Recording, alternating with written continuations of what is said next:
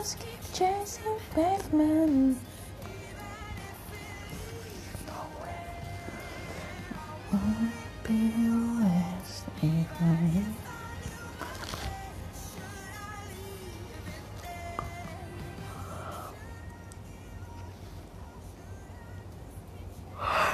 Ilah tadi aja gue kayak gak ngantuk-ngantuk ya giliran sekarang baru mau mulai ngobrol di sini tiba-tiba gue nguap-nguap lah.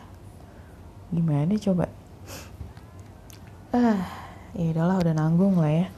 Halo ya semua nama gue Kirana selamat datang di podcast gue ya kalau misalkan kalian denger ada suara ayam udah pasti ya sekarang itu jam 5.18 pagi. Tadi gue kayak mau ngelanjutin tidur tapi kayak uh, bisa gitu. Jadi yaudah deh gue ngobrol di sini aja dan kali ini gue pengen ngomongin apa ya kayaknya sih mungkin lanjutan daripada kayak case yang sebelumnya sih yang apa Ramadan dulu gitu. Ya judulnya Ramadan dulu. Jadi gue pengen banget gue pengen banget cerita ketika gue dulu hmm, apa ya kok bisa sampai sekolah di Jogja gitu ya mungkin itu deh kayaknya. Jadi gue tuh kayak udah dari SMP kayak diceritain banyak hal tentang sekolah yang ada di Yogyakarta. Nyokap gue dia tuh lulusan dari SMK yang nomor satu lah di Kulon Progo. Gitu. Sampai nyokap gue tuh dulu rela untuk gak naik kelas sengaja gitu. Jadi dia dulu SMK-nya dari SD sih sebenarnya. SD-nya dia Kanisius nyokap gue. Jadi kayak sekolah Katolik. Terus uh,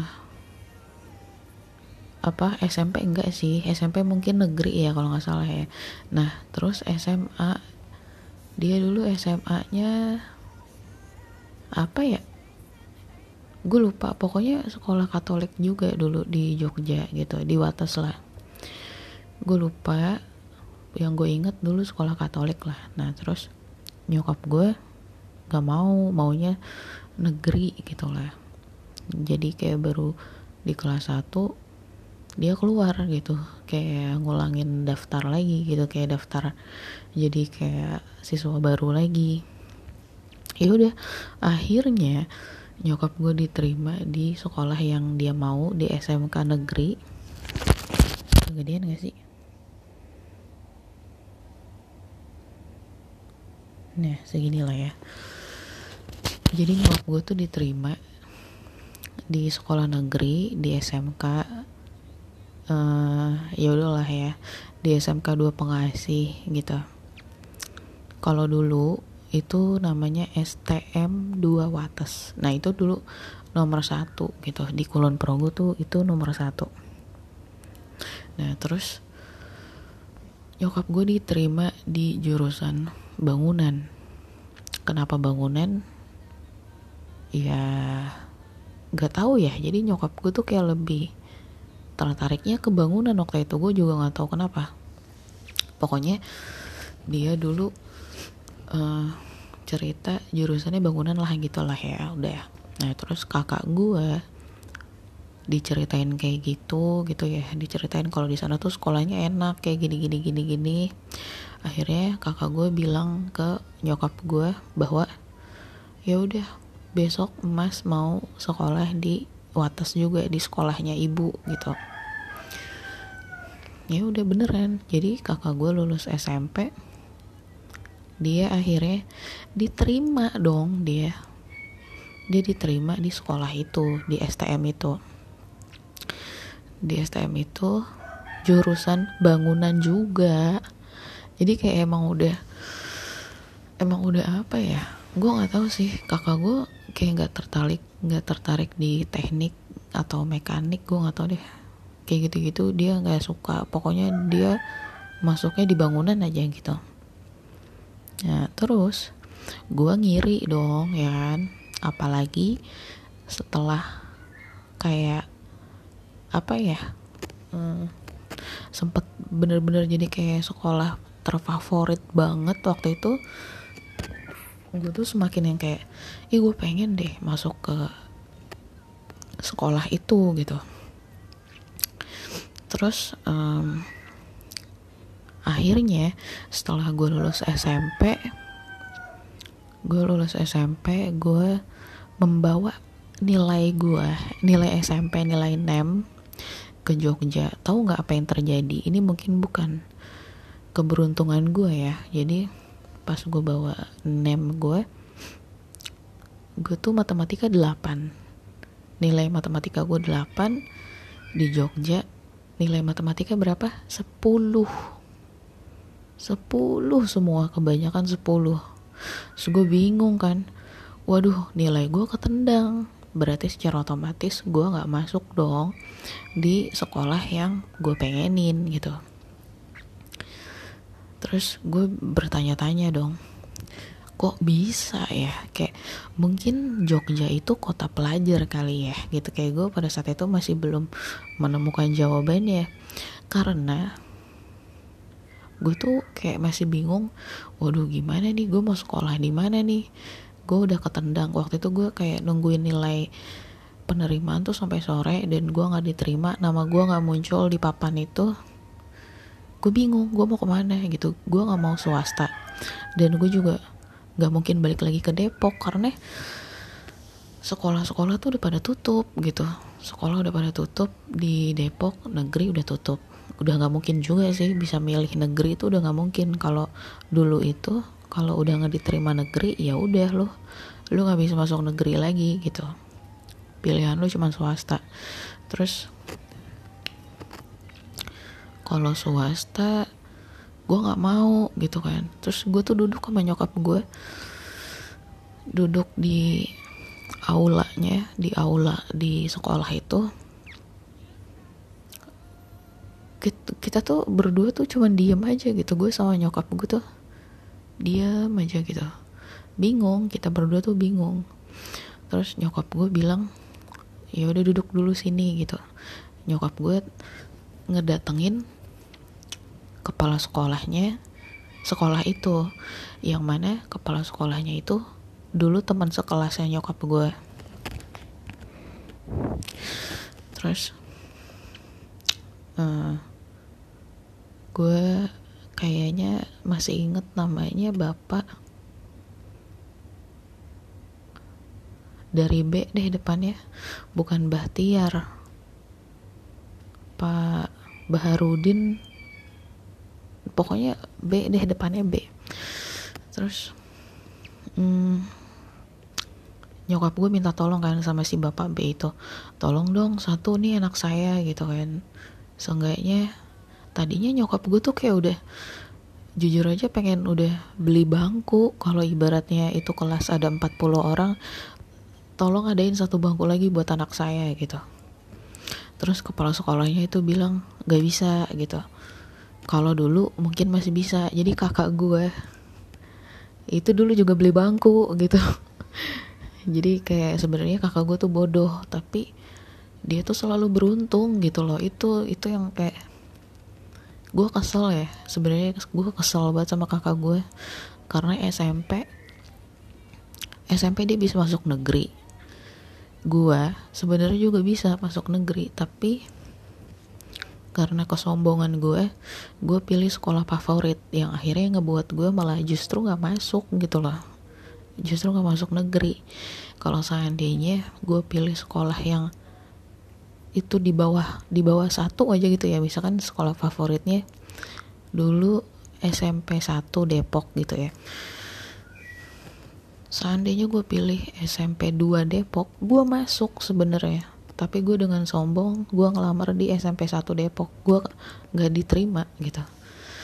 Kalau kakak gue dulu sekolah di SMP 3 Depok. Dia diterima negeri. Gue akhirnya swasta. Terus udah tuh itu SMP SMA dia diterima di SMK negeri gitu ya. Nah gue nih sekarang terkatung-katung nih. Lu gimana? Nggak bisa nggak bisa lagi nggak bisa lagi beli bangku gitu. Kalau dulu kayaknya bukan beli bangku deh. Jadi kayak kakak gue nilainya tuh ditolongin gitu loh nilainya kalau gue bener-bener gak bisa karena gue kalah dari nilai gitu. Gue tuh kalah dari nilai.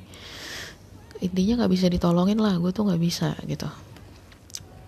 Terus kepala sekolahnya itu nganter nganter gue ke sekolah yang negeri juga. Negeri juga tapi di Nanggulan. Kok dingin ya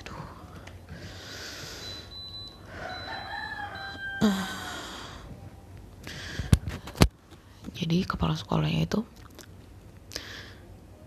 kan kan ada meja pendaftaran tuh dari sekolah-sekolah lain termasuk yang sekolah Nanggulan itu. Terus akhirnya uh, si kepala sekolahnya tuh bilang gini aku titip iki aku intinya gini bahasa Indonesia gue titip anak ini tolong dimasukin ke sekolah ini gitu sebenarnya nggak bisa karena kan gue udah ketolak di negeri. Kalau udah ketolak sebenarnya nggak bisa cuman si kepala sekolahnya bilang aku titip iki iki yo iki kudu masuk iki gitu. Jadi kayak ini ini anak harus masuk gitu. Terus ya udah akhirnya gue disiapin administrasinya yang mana gue nggak tahu itu sekolah apa. Gue nggak tahu gue nggak tahu sekolah apa yang penting dalam pikiran gue yang penting gue udah masuk negeri gitu. Terus kepala sekolahnya bilang sama nyokap gue udah nggak perlu khawatir. Guru-guru yang dari sini itu juga ngajar di sana gitu. Jadi anakmu nanti aku jagain gitu. Kata kepala sekolahnya gitu tapi nyokap gue berpikiran loh tapi di nanggulan gitu kan. Kan kakak gue ngekosnya di Wates. Jadi kita sempet gue sama nyokap gue tuh sempet ini sedih banget sih. Duh gila dingin banget gue sampai merinding. Tapi kalau misalkan dimatiin suaranya jadi uh. Oke itu kan jadi senyap banget gitu loh. Serba salah deh. Oke nah terus akhirnya gue sama nyokap gue pergi nih. Survei sekolah gua namanya SMK 1 Nanggulan jadi si kepala sekolahnya itu cuman bilang bahwa ini sekolah baru gitu. Tapi gurunya sama aja gitu. Dan ini bagus sekolahnya. Oke dong udah. Gue sama nyokap gue naik motor berdua ke Nanggulan. Dan itu juga nanya-nanya gitu. SMK ini di mana? Nggak ada yang tahu. Nggak ada yang tahu. Sampai gue tuh kayak nanya ke sampai nanya ke beberapa orang baru ada satu orang yang tahu dan kayak ngasih unjuk jalan oh itu kayak ke situ ke situ ke situ. Nah udah. Intinya pas gue udah sampai tau gak sih gue nyesek banget. Itu cuman ada tiga bangunan. Tiga bangunan doang. Dan baru ada dua jurusan. Satu jurusan pertanian satu lagi jurusan komputer jaringan. Udah tuh dua doang. Gua itu angkatan kedua coba lo bayangin. Angkatan kedua dari sekolah itu yang berarti gua adalah iya iya bener-bener apalagi di jurusan gua gua itu kayak angkatan pertama kalau di jurusan gue kalau di kalau di dalam angkatan sekolah gue angkatan kedua gitu. Jadi intinya gue ini mahasiswa uji coba gitu loh. Ma ma mahasiswa lagi. Maksudnya siswa uji coba sekolah itu gitu. Gue di situ sama nyokap gue semakin gue inget banget ya. Jadi di di seberang sekolah itu kayak ada apa sih? Semen yang bisa didudukin lah intinya gitu ya kalau di Jogja kan kayak ada tempat duduk tuh kalau di pinggir jalan. Nah kita duduk berdua di situ gue sama nyokap gue berdua duduk di situ di pinggir jalan sambil menatap sekolah itu. Gue sama nyokap gue sih khususnya gue bilang gila ya bangunannya baru tiga. Bener-bener kayak baru tiga bangunan dan gue adalah angkatan pertama. Terus itu itu letaknya sekolahnya di tengah sawah. Bener-bener bener-bener gini loh. Ini adalah lahan sawah nih. Nah di tengah-tengahnya tuh sekolah gitu. Jadi kayak semakin di situ gue semakin down. Terus nyokap gue nyokap gue bilang gini ya udah kamu mau balik ke Depok. Udah deh nggak apa-apa deh kalau swasta gitu. Gue bilang gue bilang gue nggak mau kalau swasta gue nggak mau. Karena gue SMP udah swasta gue pengen negeri gitu. Masa masa gara-gara nilai doang gue kayak gini sih gitu lah dalam hati gue gitu. Hmm, terus hmm, gue akhirnya memutuskan udahlah nggak apa-apa kirana di sini aja gitu. Tapi kamu nggak mungkin dari Watas ke sini setiap hari gitu. Kan gak ada motor jadi gue motornya tuh minjem punya pak de gue itu motor yang gue bawa pada saat itu gue minjem punya pak de gue terus gue gue bilang udahlah nggak apa-apa naik naik naik naik bis aja gue bilang.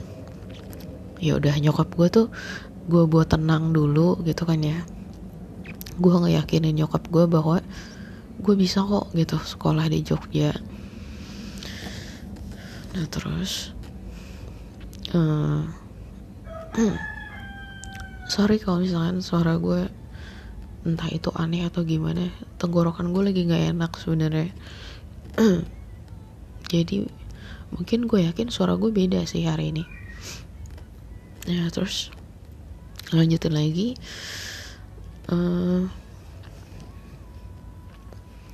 gue gue gue tapi gue sepanjang jalan gue berpikir juga tuh. Iya juga ya gue nggak bisa ngebayangin sih kalau gue naik bis kayak gimana ya. Karena di sana nyari bis tuh susah banget gitu. Gue nggak nggak mungkin dapat bis tepat waktu tuh kayaknya nggak mungkin gitu. Kalau naik bis tuh gue harus nunggu dulu nunggu nunggu gitu. Terus gue bilang ya udah deh kirana ngekos aja gitu. Terus nyokap gue bingung di sini kos di mana? gitu. Karena sekolah SMK itu cuma di situ doang satu doang situ gitu. Udah nggak ada lagi sekolah terus kayak kanan kiri bener-bener kayak masih banyak sawah gitu deh pokoknya. Akhirnya kita balik lagi ke sekolah itu. Kan ada gurunya tuh di situ ya. Ada guru yang jaga lah gitu ya. Gue sama nyokap gue bilang di sini kalau kos di mana? Terus sedihnya lagi gurunya bilang di sini nggak ada kos. Cuman kamu bisa tinggal di rumah warga. Coba lu bayangin. Dan kebanyakan kebetulan daerah di situ rumahnya non muslim kebanyakan. Jadi kayak orang-orang Katolik gitu deh. Di Nanggulan tuh banyak orang Katolik gitu. Nyokap gue di situ yang beratnya di situ. Jadi kayak lagi pula nggak nggak sembarang orang mau nerima ada orang asing gak sih? Iya kan gitu loh. Jadi agak sulit juga gitu loh untuk untuk gue tinggal. Akhirnya gue bener-bener mantepin diri untuk kayak ya udah berarti gue bener-bener harus naik bis gitu kan. Ya udah. Singkat cerita hari pertama gue sekolah gue berasa banget di situ karena naik bis itu beberapa kali ya. Kayak dari tempat kos gue itu sampai Sentolo. Dari Sentolo gue baru naik angkot warna hijau atau naik bis. Ada juga yang bis ke Samigaluh atau angkot yang hijau yang hijau melon. Nah itu itu arahnya menuju ke Nanggulan lah lewatin lah gitu ngelewatin. Terus ya udah. Itu ribet banget sih menurut gue ya. Apalagi kalau mobil angkot yang hijau tuh lama banget kalau udah lagi ngetem mendingan gue kayak rela untuk berdiri aja deh pakai bis gitu lah. Kalau angkot kan lo udah pasti duduk tuh. Kalau bis kan lo berdiri kan karena kan rame banget tuh yang naik. Ya udahlah nggak apa-apa lah gue naik bis lah gitu. Deh hari pertama udah. Gue hari pertama tuh berat banget ya karena gue asing banget. Gue dilihat kayak orang aneh gitu. Gak ada yang mau nyapa gue tuh gak ada. Terus karena mereka juga udah tahu bahwa gue dari luar kota. Mungkin segen mungkin apa gue nggak tahu. Terus gue juga uh, jadi bahan omongan mereka dan beberapa hari kemudian gue baru tahu kenapa sih mereka tuh kebanyakan nilainya 100 tuh kenapa? Tahu nggak sih? Mereka di Jogja itu nggak belajar trigonometri. Matematikanya tuh matematika dasar. Dan sedangkan gue di sekolah di Depok ini gue belajar trigonometri di situ gue marah sama diri gue sendiri dan marah sama keadaan. Rasanya mau ngomong kasar gitu loh. Jadi jadi gue tuh gak diterima gara-gara hanya beda. Aduh hanya beda pelajaran gitu loh. Kayak ada pelajaran yang mereka nggak dapat makanya nilai mereka tuh 100 100 100 dan gue 80 karena gue belajar trigonometri. Terus pas pada saat benar-benar ada pelajaran trigonometri mereka nggak bisa tau gak sih? Mereka tuh nggak bisa trigonometri dan gue udah bisa. Gue bisa trigonometri. Situ gue marah lah. Kayak nggak masuk akal soalnya coba lo pikir ya. Masa sih nilainya 100 semua tuh kayak nggak masuk akal. Udah gitu mereka juga dapat yang kayak sebaran. Dulu tuh kayak masih ada sebaran jawaban kunci jawaban gitu loh. Kayak bener-bener yang ini 100 loh. 100 tuh bisa lo bayangin kan 100 adalah angka sempurna. Matematika 8 itu kayak udah berat banget loh ngedap ngedapetin angka 8 tuh berat. Gue gue nggak ada contekan waktu itu gue benar-benar belajar. Gue aja yang gue aja yang sebenci itu sama matematika. Gue benci banget loh sama matematika. Gue dapet 8 lah ini orang yang gue nggak tahu deh. Itu mau yang goblok mau yang kayak gimana dapat 100 semua ya. Gila nggak? Di situ yang kayak gue wah gila beruntung banget ya kakak gue tuh beruntung banget sumpah. Dari SMP dia beruntung banget. Terus kuliah juga. Ini kayak gue jumping sedikit ceritanya. Kuliah juga. Kakak gue tuh goblok banget sumpah. Jadi orang tuh ih dia tuh secara akademik bodoh banget. Tapi dia diterima di mana? IPB terus kayak gue tuh kayak awalnya gue nggak percaya. Gak mungkin apalagi program studinya manajemen lagi gak mungkin. Gue pikir tuh gak mungkin. Lu tuh karena bejo aja lu tuh tolol. Terus kayak kenapa sih lu tuh selalu beruntung gitu loh? Gue agak kesel sih sebenarnya sama kakak gue tuh. Beruntung banget dia. Terus balik lagi. Nah setelah gue tahu itu gue yang kayak jadi kesel lah gue kesel banget. Apalagi setelah gue kelas 2 gue naik nih kelas 2 itu sekolahnya kakak gue yang di SMK 2 pengasih itu jadi sekolah internasional. Jadi kayak standarnya standar internasional. Kayak udah punya ISO bla bla bla gitu gitu deh pokoknya. Gue tuh kayak semakin Hah, sialan gitu. Kayak gue tuh gue tuh ini tuh sekolah yang gue pengen ini tuh sebenarnya gitu. Kok gue nggak bisa masuk gitu loh. Kayak gitu. Terus kayak udah dari SMP gue pengen banget sekolah masuk sekolah itu. Masa sih gue nggak bisa masuk gitu loh? Kayak konyol banget.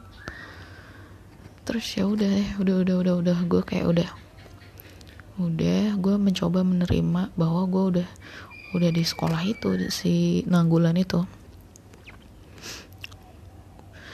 Itu gue sedih banget ya. Gue pernah di sana itu kan gue kelas 1 gue nggak nggak bawa motor. Sampai gue bilang sama nyokap gue kayaknya gue nggak sanggup deh. Kayak gue butuh motor gitu. Terus akhirnya motor gue yang di sini dibawa ke sana. Kan di sini gue punya motor terus akhirnya dibawa ke sana. Gue inget banget gue dulu punya Suprafit warna hijau.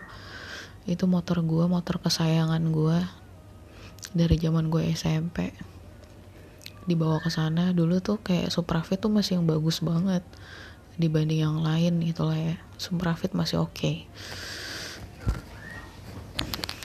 udah gue pakai Suprafit. Terus ada satu kejadian di mana sebelum sebelum gue punya motor sih ya. Di mana gue tuh kesorean. Jadi guru gue mungkin terlalu bersemangat mengajar. Akhirnya gue kesorean. Dan bis itu terakhir jam 4 gue pulang jam setengah lima. Gak ada bis lagi. Gue nunggu udah lama banget sampai jam 5 gue sama teman gue jalan kaki. Dari mana? Dari Nanggulan ke Sentolo coba lu bayangin sejauh apa itu. Gue udah nggak tahu lagi. Sampai akhirnya ada mobil sih sebenarnya belum sampai sentolo banget sih. Ada mobil yang kayak dok ayo ikut gitu. Jadi kayak itu mobil ayo ikut udah udah udah gelap gitu udah gelap gitu. Ya udah gue numpang di mobil itu bener-bener berdua sama teman gue kebetulan teman gue juga rumahnya di Wates di Wates yang lain udah udah pada gimana ya? Sebenarnya sih ada sih satu bis tapi itu sampai bener-bener desek-desekan banget dan gue ngeri banget kalau kalau aja kelempar keluar gitu ya. Akhirnya gue ntar aja deh dan temen gue baik juga sih. Dia dia nggak ikut mungkin bisa aja dia ikut tapi dia nggak ikut. Dia bilang mau nemenin gue itu dia baik banget sih ya udah kita berdua numpang di mobil itu sampai ke Gamping. Eh kok gamping sih? Sampai ke bukan gamping apa namanya?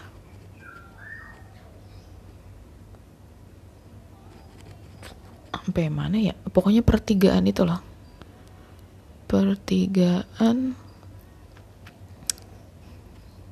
uh, aduh namanya apa sih pertigaan ke arah ke len eh lenteng lagi astaga pertigaan apa sih itu namanya? Lendah. Bukan lendah sih apa sih?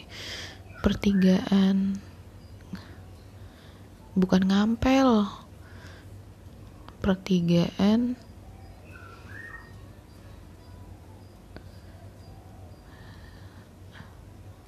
Ah gue lupa. Pokoknya pertigaan di mana kalau misalkan ke kiri ke atas kota ke kanan. Nah itu ke arah kos gue deh gitu. Nah sampai di situ itu kan udah deket banget ya. Ya udah gue jalan kaki lagi dong. Udah tuh ya nggak nggak deket banget sih nggak sih. Pokoknya udah lumayan lah di situ. Terus gue mampir ke rumah teman gue di situ kan deket tuh dari pertigaan itu. Terus teman gue ngambil sepeda dulu. Gue naik sepeda sama teman gue dianterin. Dianterin sampai ke kos gue gue nungguin dia ganti baju dulu gue naik sepeda. Terus kita tuh di kamar kos gue tuh masih aja ketawa-tawa tau gak lo? Kayak bener-bener yang kayak ngomongin teman-teman terus kayak ngomongin apa kayak gitu sambil nonton nonton TV TV-nya juga masih yang tabung yang 14 inci terus kayak wah gila sih. Padahal waktu itu gue kasih apaan ya? Apa gue lupa deh pokoknya. Gue seneng banget loh gila. Akhirnya gue bisa sampai kos. Gue tuh kayak udah ketakutan kan gue nggak bisa pulang gitu nggak ada nggak ada angkutan. Itu cuma sekali kalinya sih. Untungnya cuma sekalinya itu doang. Kalau misalnya lebih dari satu kali gue nggak tahu deh gimana terus akhirnya gue cerita dong ke nyokap. Nah mungkin semenjak itu nyokap gue langsung yang kayak beberapa hari setelah itu nyokap gue langsung ngirimin motor. Udah ya gue naik motor nih sekarang. Gue udah punya motor ya kan? Eh nggak lama dari situ gue kecelakaan. Gue kecelakaan separuh muka gue tuh rusak karena kaca helm gue kebuka. Jadi ini mistis ya jadi kayak ada yang manggil gue tapi padahal nggak ada yang manggil gue gue nengok ke kiri nggak ada nggak ada siapa-siapa. Nggak ada orang yang manggil gue pas gue balik lagi ngeliat ke depan tiba-tiba ada motor berhenti gitu. Yang sebenarnya itu jalan lurus logikanya. Kalau ada motor di depan gue seharusnya gue aware dong. Ini gue ngeliat sebelum gue nengok ke kiri itu nggak ada motor jadi intinya itu mistis banget mistis banget. Terus saksi mata yang ngeliat gue jadi gue tuh katanya katanya nih ya gue tuh jalan dalam kecepatan yang sangat kencang. Ini dari sisi dianya bukan dari sisi gue. Dari sisi orang yang ngeliat gue gue tuh motornya ngebut gitu. Ngebut terus gue nabrak gue mental bener-bener mental.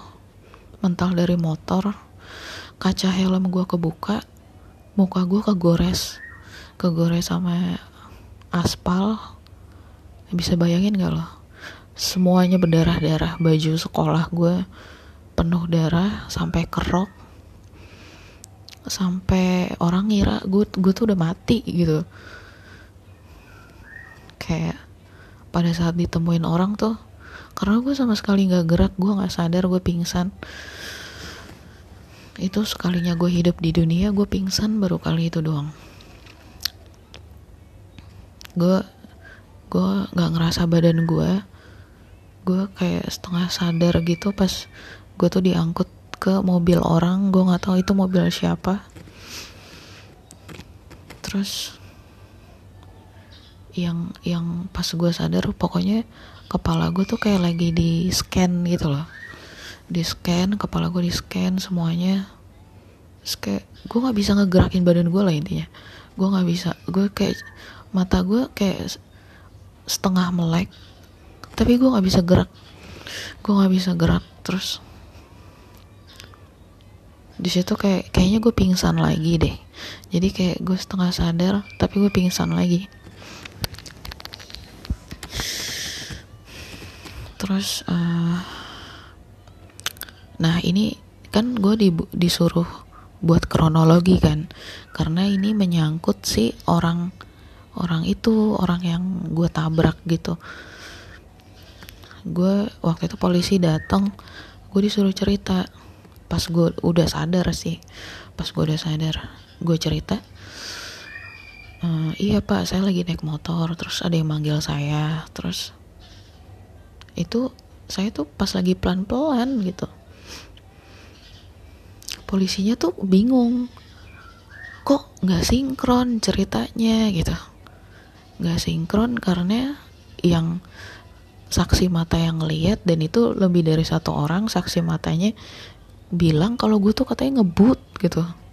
Itu yang gue bilang sama polisinya gini logikanya pak orang kalau misalkan apalagi memang itu jalanan lurus cuman jalanannya agak menurun gitu. Terus logikanya saya tuh lagi nyari ada orang yang manggil saya ngapain saya ngebut gitu. Logikanya gitu aja pak gitu. Saya tuh pelan-pelan saya pelan-pelan nengok ke kiri itu nggak ada orang padahal jelas banget ada yang manggil ada yang manggil saya gitu. Itu.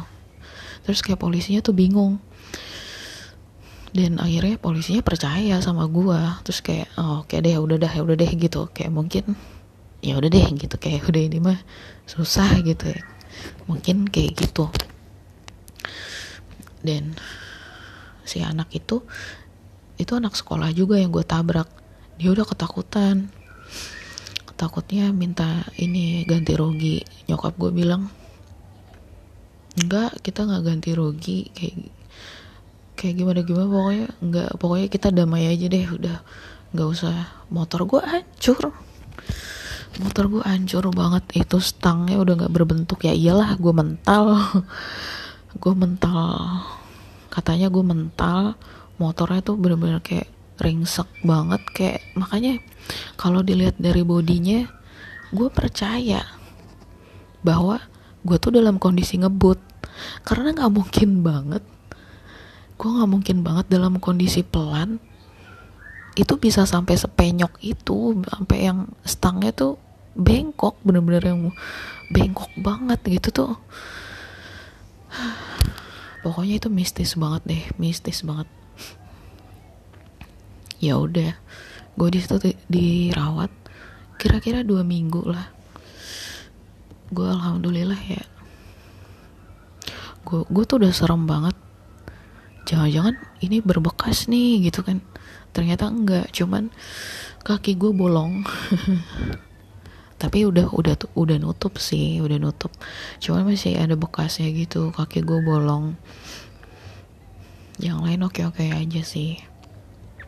Kayaknya itu dulu ya ceritanya kayak gue udah kurang enak tenggorokan gue dan kayak gue ngantuk gitu gue juga kayak gak nyaman karena bisik-bisik. Jadi mungkin gue lanjutin lagi di cerita selanjutnya. Setelah setelah itu kayak masih banyak cerita sih sebenarnya. Ya udah sampai bertemu di case selanjutnya. Bye bye